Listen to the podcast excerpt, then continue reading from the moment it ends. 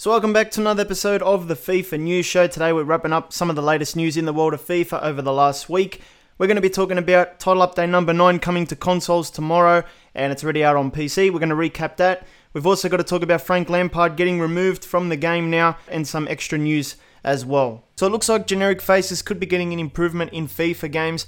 FIFA Update NL says new hairstyles for generics are coming. More than 30 new hairstyles are available for generic faces a minor development in the realism of the game. So usually with generic faces, EA has their versions of uh, you know generic hairstyles and stuff. It looks like they're adding to that list. So you might see improvements to hairstyles for some generic players.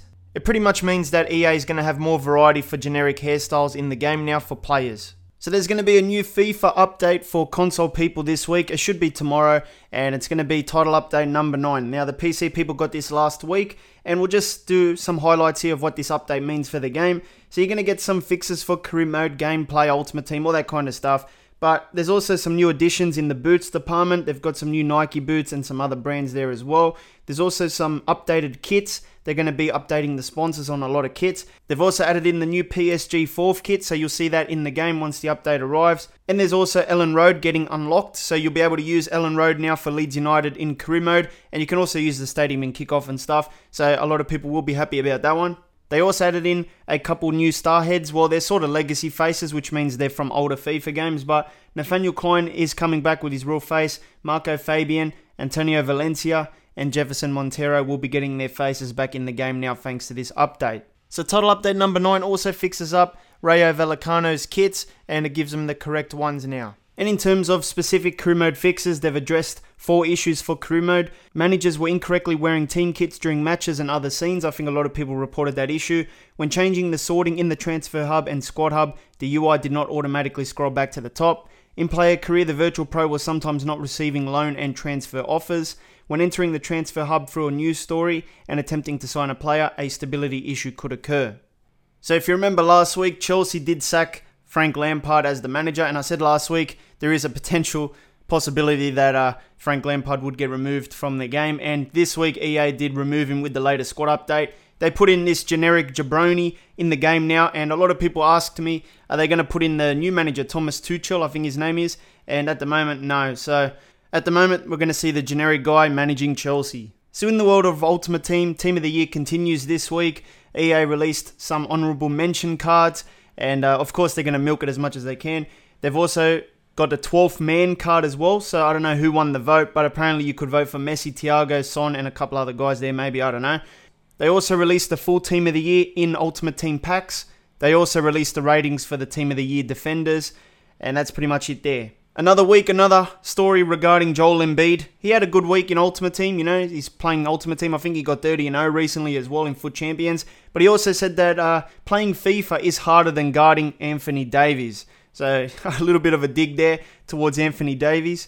But FIFA is pretty hard. I mean, you're going against the scripting and stuff. It's not easy. So this is more of a rumor at the moment, but it's an interesting rumor. There's a report going around that Tencent, which is a Chinese company, I believe, is raising billions of dollars to buy EA, Take Two, or other companies. Tencent is reportedly raising billions on a debt offer and may force hostile takeovers of a US based company, possibly Take Two. Now, Take Two is obviously a big company for the gaming industry. New reports say Chinese juggernaut Tencent, yeah, they just repeat the same thing. Sources tell TMT Finance that Tencent is raising billions to buy out a new game company.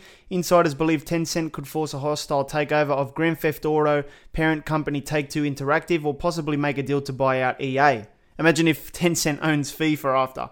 The more likely scenario sees Tencent buying a South Korean developer, sources say. Targets include Netmarble, South Korea's biggest mobile game maker, and Nexon, the developer behind Dungeon Fighter. Tencent has not confirmed the validity of these rumours, nor have they delivered a statement on the matter. So, yeah, it's just speculation at the moment.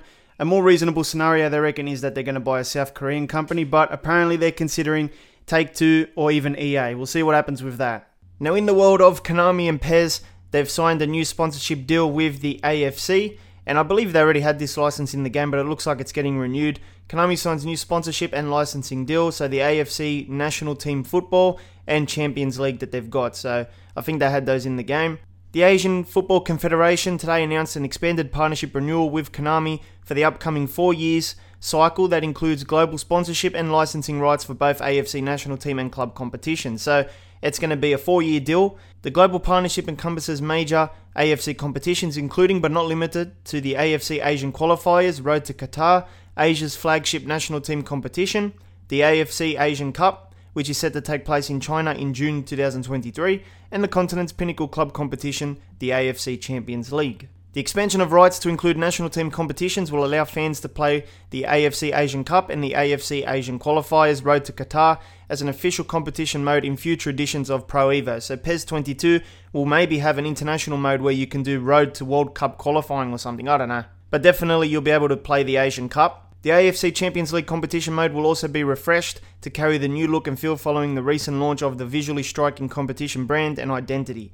As an official supporter, Konami will activate a comprehensive set of association, activation, branding, and ticketing rights to promote its products and relationship with the AFC competitions. There's a few paragraphs here about people delighted to renew the partnership and stuff. Also, they're happy that they've expanded it a little bit. Uh, there's another one here from Konami that says, As an Asian game publisher, we are proud to announce the extension and expansion of the partnership. Football in Asia has been growing and is becoming more important on a global scale. We look forward to working with the AFC to continue to promote Asia's football to the world. In addition, Konami will be entitled to various exclusive activation opportunities to engage with Asia's massive national team and club football fan bases. But anyway, that's all for this week. Thank you for tuning in to this week's podcast. Thanks for being part of the podcast family.